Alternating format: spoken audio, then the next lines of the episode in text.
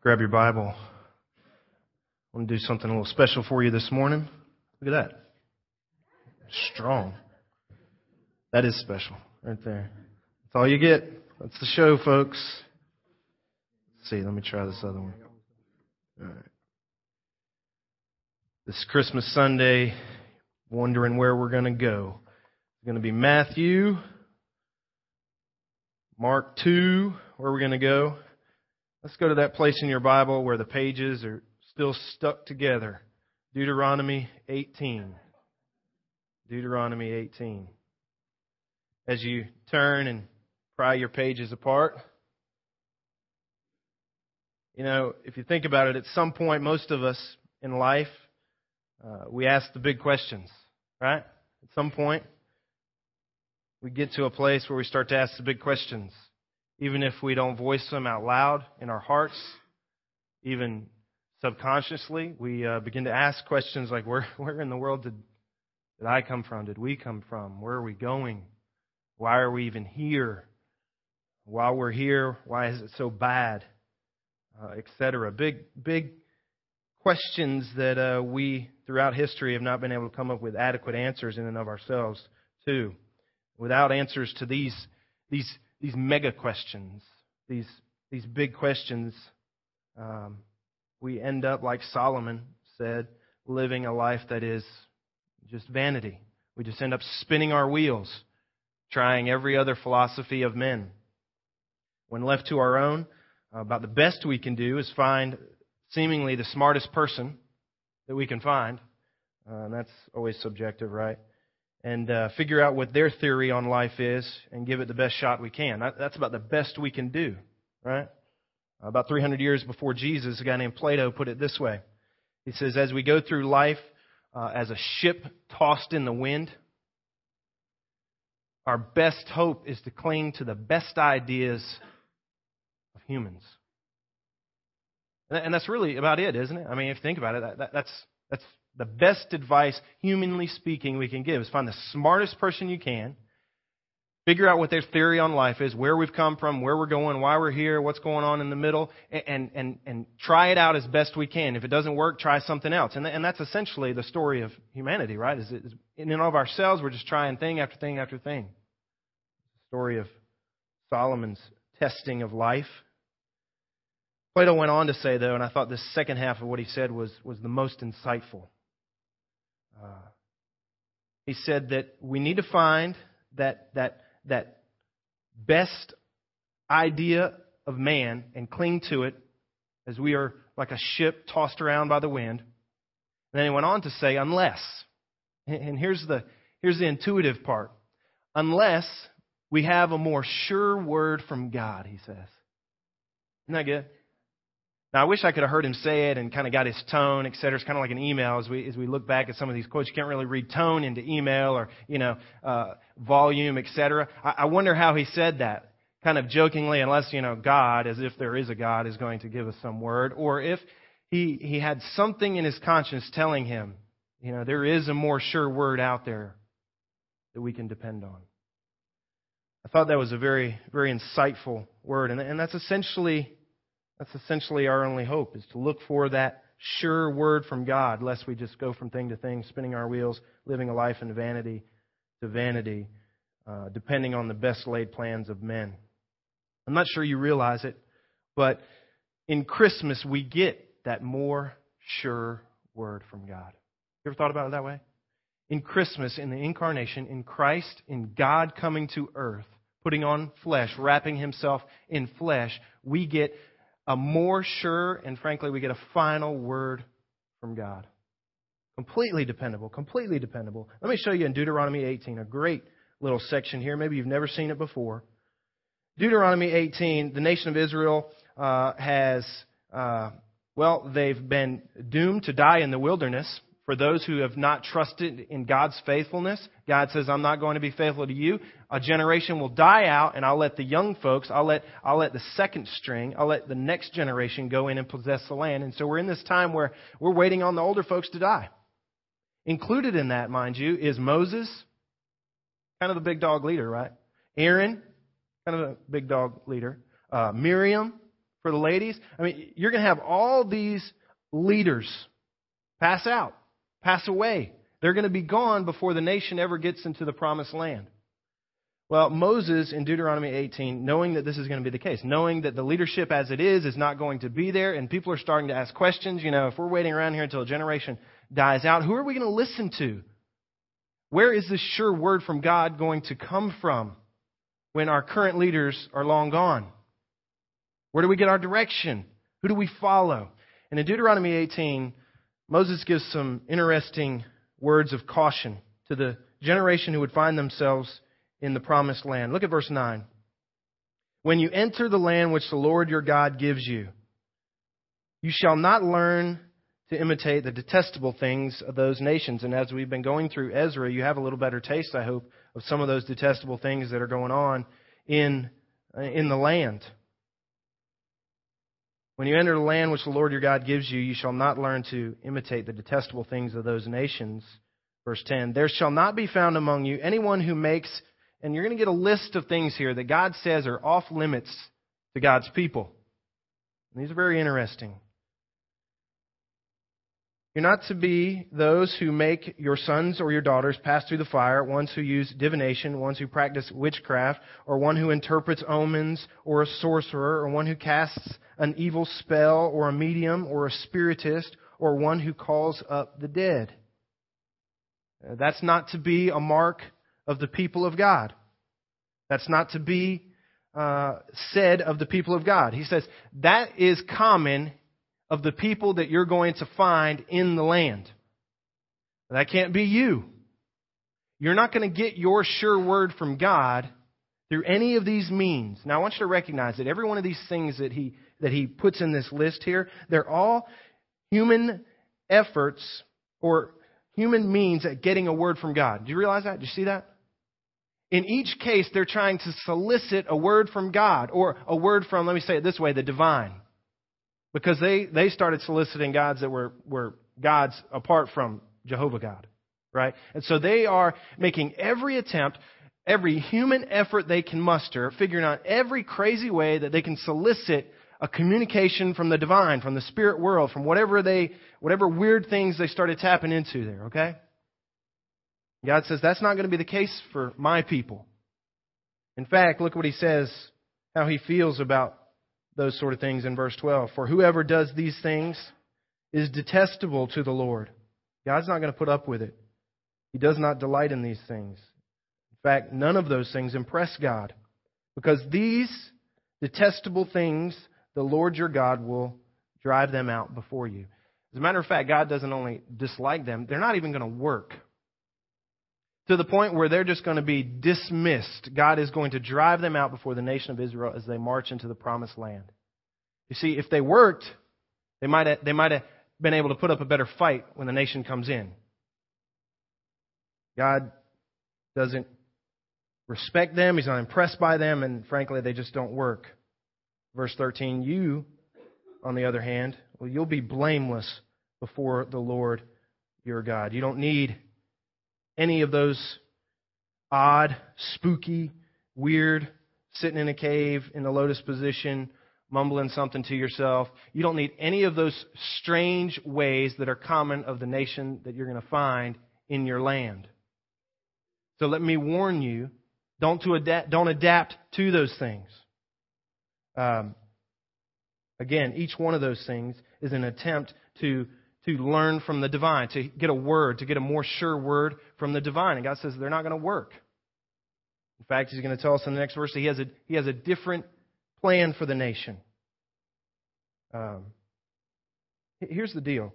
In each one of these cases, you find man uh, essentially building uh, their Tower of Babel to the heavens, trying to trying to uh, communicate with the divine, trying to reach God, but it's, it's all from a, from a human standpoint. You see, it's from, it's from earth up, it's from man up. And if you know your scripture, you know that that's, that's never how it works. God never works that way. In fact, it's usually in the reverse. One scripture says, Who among man knows the thoughts of man except the spirit of man within him? Even so, the thoughts of God no one knows except the spirit of God. Essentially, what that says is that God has to reveal himself to us. God has to speak for us to know who he is. All these efforts on their part, humanly speaking, are not going to learn of who God is.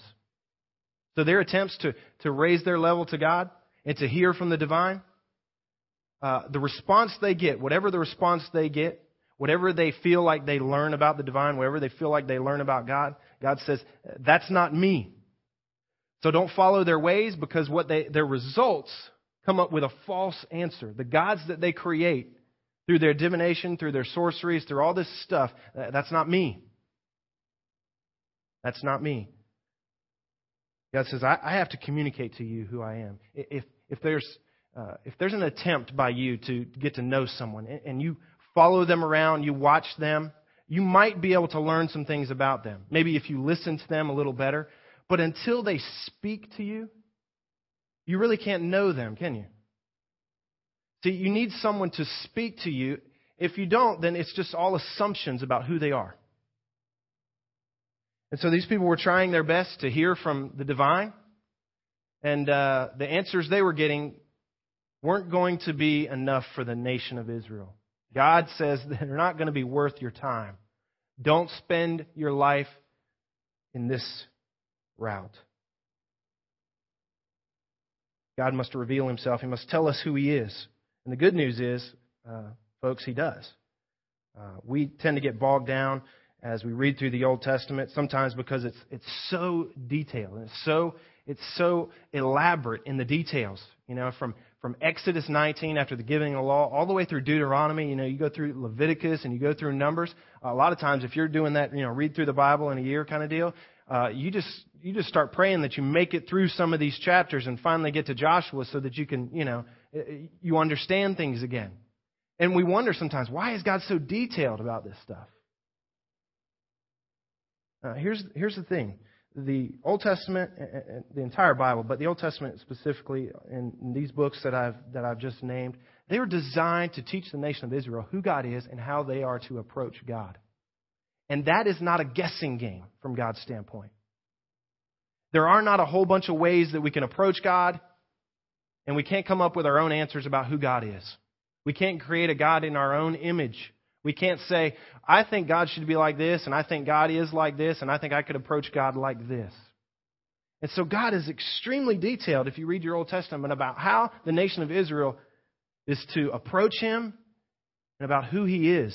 You know, you read about uh, the building of the tabernacle, you read about the building of the temple, you read about uh, you read about any of the things that God instructs this nation to do in regards to approaching Him, worshiping Him, or who He is. He leaves nothing to chance. You realize that? He leaves nothing to chance. You read about the tabernacle or the temple, right down to the curtain rings. He tells them exactly what they're to be made out of, how big they're to be, what the curtains are, uh, the length of the curtains to be, where they're supposed to hang them, what they're supposed to use to build the walls, the the the uh, the instruments that they're supposed to use in the tabernacle, in the temple, what the priests are supposed to wear, when the priests can go in, what priests can go in, what the priest is to do when they go in, which hand they're to use when they go in and do what they do when they go in, uh, who can't go in, what happens if you do go in, all this stuff. You, you realize this? God he never leaves any of this to chance. And that, that's frankly good news. That he's not hiding who he is. But we can't just take any route. We can't just take any route. God must reveal himself, and, and he's pleased to do so. Not just in word, but he'll do so in person, we're going to see in just a moment. Nothing about God or our approach to him is left suspect. In the New Testament, Preston mentioned this earlier in worship, there is one way, there is one truth, there is one life. No one comes to the Father but by this one man. God is very specific when it comes to who he is and how we approach him. None of these other ways are going to work out. So don't depend on them. If you do, just know that I see them as detestable. And I will drive them out of the land. That's not going to be the way it is for us. For those nations, verse 14, which you shall dispossess, they listen to those who practice witchcraft and to diviners. But as for you, the Lord your God has not allowed you to do so. And we're going to get a contrast here. those who are living in the land, they listen to these things. And when they listen, they get the wrong answers. That's the point. You, you're not going to listen. You're not going to listen like they do. In fact, you're going to listen to somebody else here. Look in verse 15. Let me show you what the source of our information is going to be. Verse 15, we listen to someone different. Not a mystic, not some spooky uh, chanting spiritist. We listen to a human in the flesh. Verse 15, the Lord your God will raise up, underline the next two words, for you now you get a contrast here that you see all these all these things listed in 9, 10, and 11 that they are doing for themselves. They are trying to attain this, this communication, this word from the divine, trying to solicit God by their own human means and effort. God says, verse 15, the Lord your God will raise up for you. He'll do it. He'll do it. And he'll get the glory. Look at what he's going to raise up. He's going to raise up a prophet. A prophet like who? A prophet like me. And Moses is speaking from among you, from your countrymen, and you shall what? Listen to him. If you had to circle that and draw a line to the last verse, what would you pair it with? They listen to these sorcerers. We're not going to be like that. Let me tell you who you're going to listen to. You guys are worried. Moses is going to be gone. Uh, Aaron's going to be gone. What do we do? Who do we turn to? God says, I will raise up for you a prophet. And you're going to listen to him. The text tells us who this guy is. Uh, you know in the New Testament, if you're familiar with the book of John, John the Baptist, uh, several times in the New Testament during his life, uh, the nation of Israel asks him, Are you the Messiah? He says, No. Are you, they said very specifically, are you the prophet? The one that was spoken of that would be like Moses? This guy, Deuteronomy 18. Are you that prophet? John says, No, I'm, I'm not him. He's coming after me. text tells us who this guy is. He is, it says, like Moses. He is like Moses, and you know from your knowledge now of the New Testament that this prophet is Christ. This prophet who will come, who will be like Moses, is Christ. Now, I could spend the rest of this message telling you how Jesus is like Moses, or more uh, accurately, how Moses is a type of Christ. Their whole lives, frankly, align. It would be very clear to those who would look back and look at the life of Jesus and look at the life of Moses and to mark out the similarities. He is a prophet like Moses in many ways. But more than that, he's going to nail down one way that Jesus is like Moses. Look at the next verse, verse 16. This is according to all that you asked of the Lord. How is he like Moses? He's like Moses in this way. Remember all that you asked of the Lord your God in Horeb that's another name for Mount Sinai. You remember when the nation of Israel was at Mount Sinai? Moses went up to the top of the mountain to get the law, right? Some of you got the whole picture of Charlton Heston there holding up the big stones with his Rolex watch on. They had to cut that out. But anyway, um, that's Mount Horeb. That's another name for Mount Sinai. And so he's flashing back here. He's flashing back. He's, he's a prophet like Moses. In what way is he like Moses? He's, he's like Moses because you remember back on Mount Sinai at the day of the assembly what you said?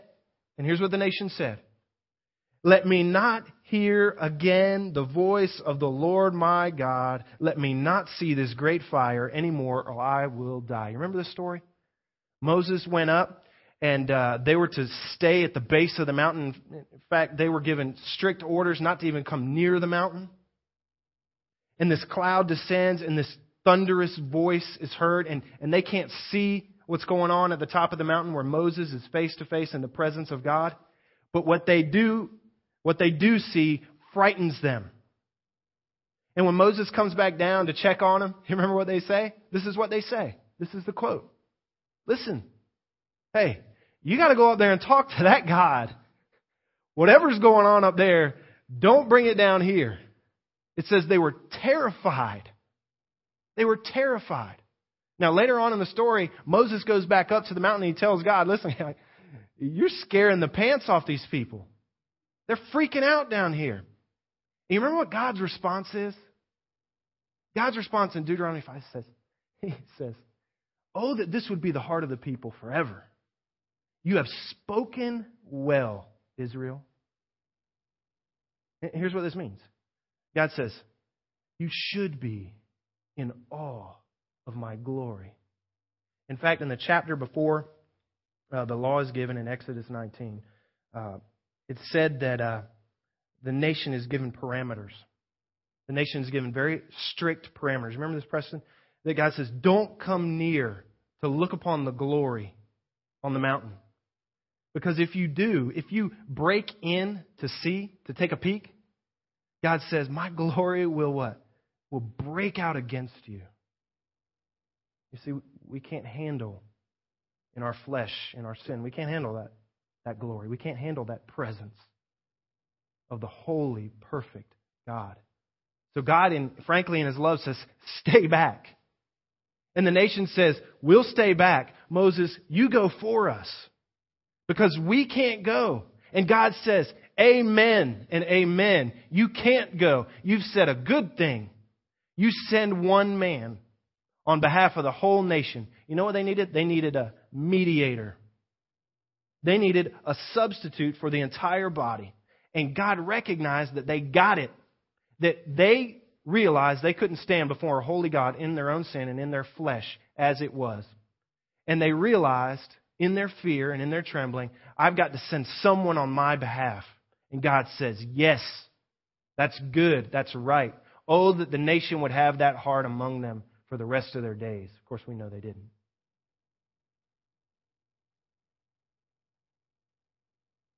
It's been said in America, especially, you've heard this before, that if uh, a dignitary or uh, someone of great honor walked into this room, what would we do? The president walked in current or elect. We'd stand, right? In America, that'd be our custom. We would stand in honor of this person. Right? That's, that's what we do. If, if, your, if your favorite actor or your favorite uh, musician came in, you'd stand. Right? You just pick whoever it is. We'd, we'd stand in honor and we'd clap and, you know, we'd be dignified. But you've also heard it said that if, if God walked in, have you heard this? that if God walked in, we wouldn't stand in honor and digni- in our dignity, clap for the Lord. We'd fall to our knees. Is that right?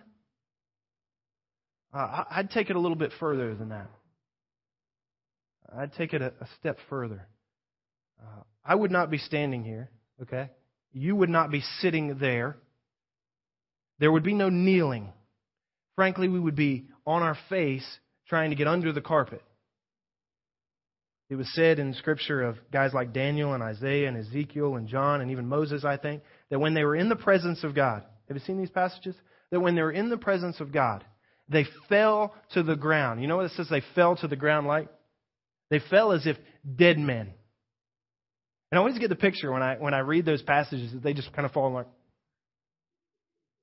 you know, that they're playing dead like there's this grizzly bear about to attack, right? That's the picture. That when the holiness, the presence of God is around, we don't clap, we don't even kneel. Frankly, we, we fall and we hide our face. We get as low as we possibly can. Because what we know and what Israel knew, at least in that moment on Mount Horeb, is that the holiness of God, uh, it's a consuming fire. Did you see what it said? Let me not see this great fire anymore, or I will die. In the end of verse 6. They understood that the God of all creation is a consuming fire. To walk into his presence would be like walking into an incinerator. I always get tickled at the people who who uh, sing that old song, uh, the old hymn. I don't remember the name of it. One day I'm going to have a little talk with Jesus. It's not the it's not the God. Not the God that uh, they ran into on Mount Horeb. It's not the God that uh, Scripture says one day, one day every tongue will confess and every knee will bow to.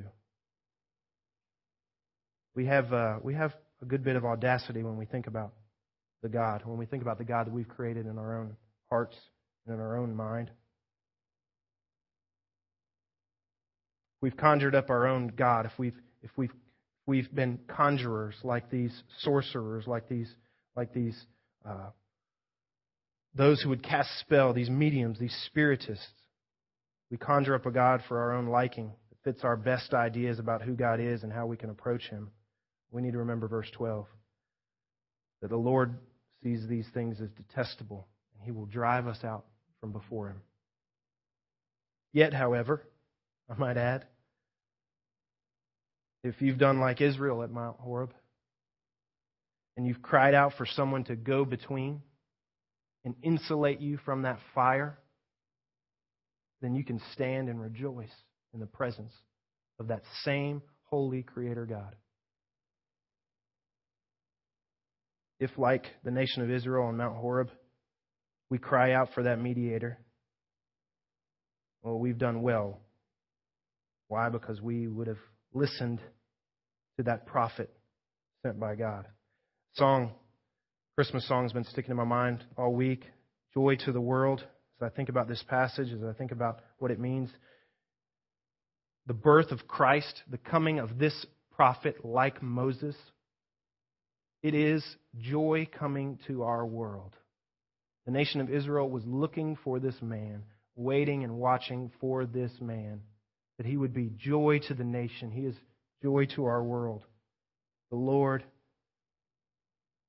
through this babe, has come. Let earth receive her king. That's a prayer, I think. May earth receive her very king. Here's the next phrase that's stuck in my mind. Let every heart prepare him room. Let every heart prepare him room. Make room for the prophet. Make room for the prophet. All heaven and nature sing. Not only is he our mediator, but at the coming of this prophet, he, frankly, he exposes to us who this God is. You want to know who this, who this deity is? God says, you look to this man and you listen to him, and you'll learn everything you need to learn about me. John 1 In the beginning was the Word, and the Word was with God, and the Word was God, and the Word became what? Flesh, and dwelt among us, and we saw his what? glory. Because of the dwelling, we saw his glory. For of his faithfulness we have all received grace upon grace. For the law was given through Moses. Grace and truth were realized through who? Jesus Christ. No one has seen God at any time. The only begotten, who is in the bosom of the Father, he has, last phrase says, he has, in his coming, in his dwelling in flesh, he has explained him to us. Isn't that a great picture? That this, this babe, this coming of the prophet like Moses, who we should listen to instead of listening to all the other ideas of man that would lead to nowhere, by the way, that God detests. We embrace this prophet. We listen to him not only is he our mediator, his life, his person explains the God in heaven. Hebrews says he is the exact representation of the Father. Colossians says he is the image, or literally the icon of the invisible. This child, this prophet who comes that we celebrate at Christmas, he, he exposes, he exegetes the God. Why do we need Christmas? He's our mediator, and He is our final word on who God is and how we approach God. He is our mediator, and He is God's final word on who God is and how we approach this God. All wrapped up in the person of Christ. This incarnation, this incarnate, the in the flesh, the dwelling of God I thought of a story, Matthew 17. You don't have to turn there. Let me just remind you of it. Matthew 17.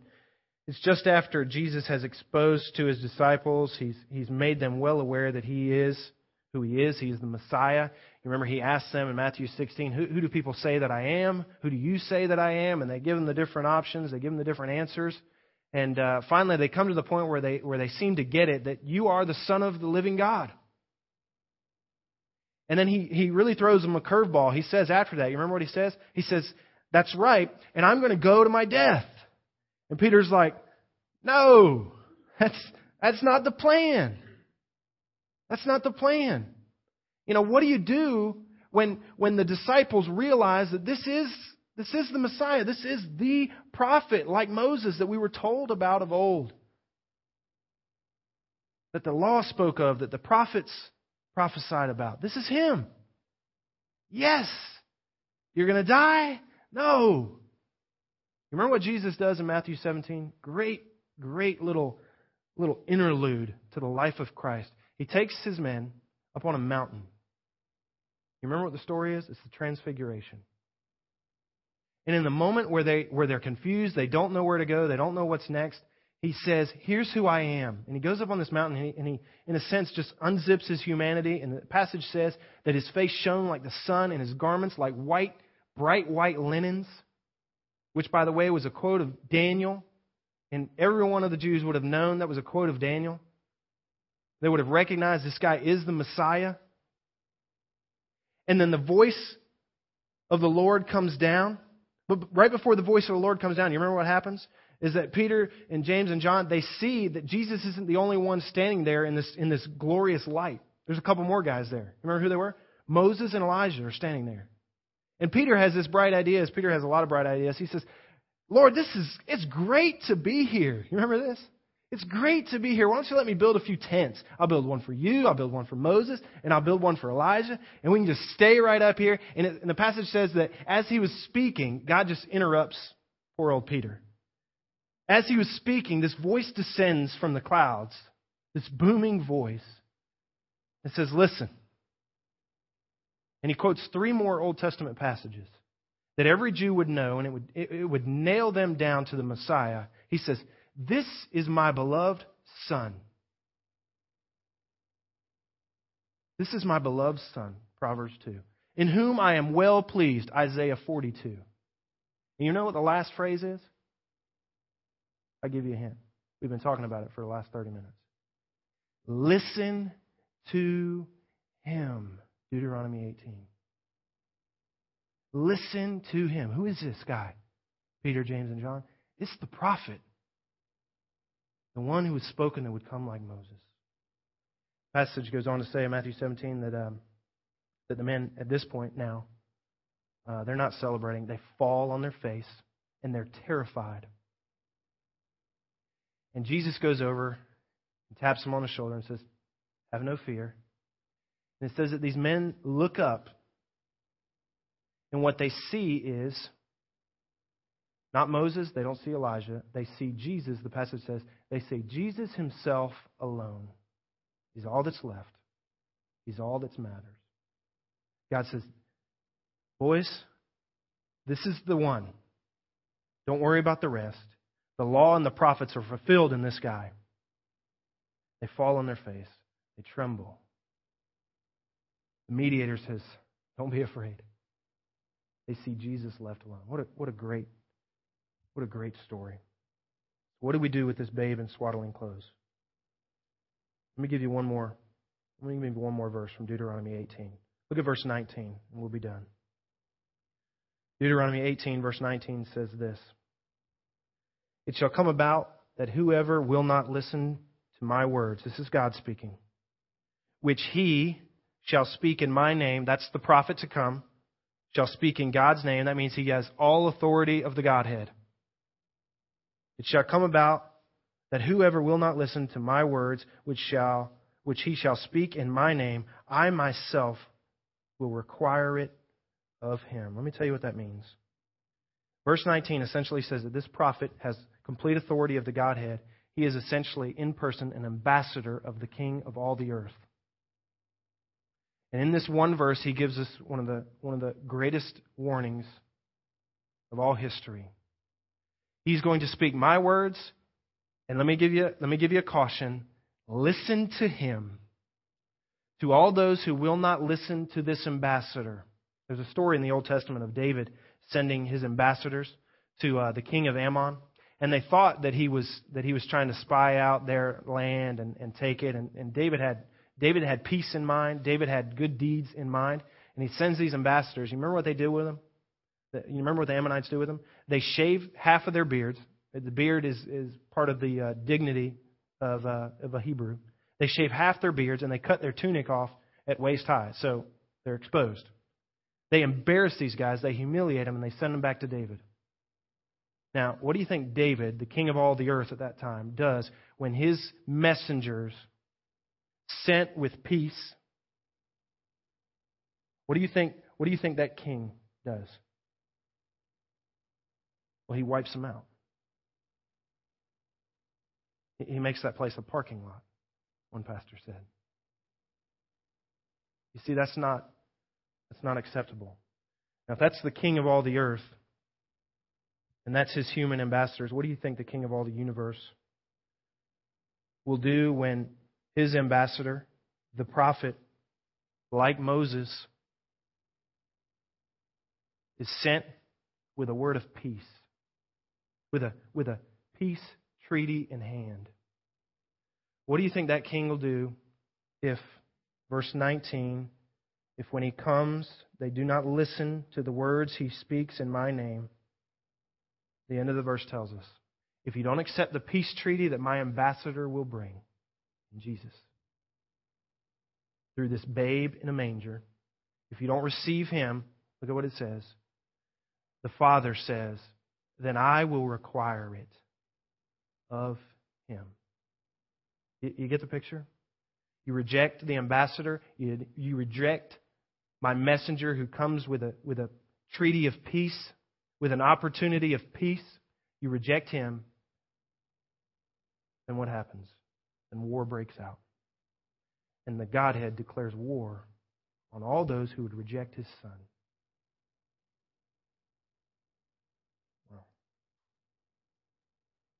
You reject the Son, you reject the Father, Jesus said, If you've seen me, you've seen the Father.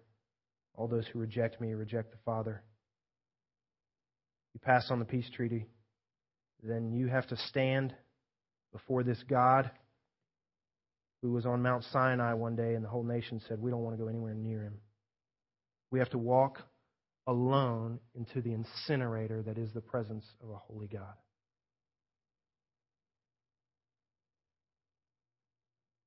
But joy to the world. The Lord has come.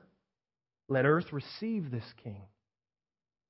Let every heart prepare him the room he deserves. The coming of this prophet in a manger, the one who would, who would fulfill the law and the prophets, the one who would fulfill Deuteronomy 18, he comes bringing that peace treaty. That is joyous news for all of us who've received that treaty, we celebrate this time of year. And we look not just at that babe and we don't just we don't just awe over him and say, "Oh, how cute," and we don't just ponder the nativity thinking, "What a great special time." What we see is the prophet. The prophet who has come, who brings joy who is that mediator like Moses, who is that substitute like Moses on Mount Sinai. Oh, that we would have the heart like Israel on Mount Sinai, on Mount Horeb, to say, God, we don't want any part of you on our own. We're going to keep our distance. Would you receive this one who is going on my behalf? With the coming of the child, we have our mediator we celebrate our substitute. He is the prophet.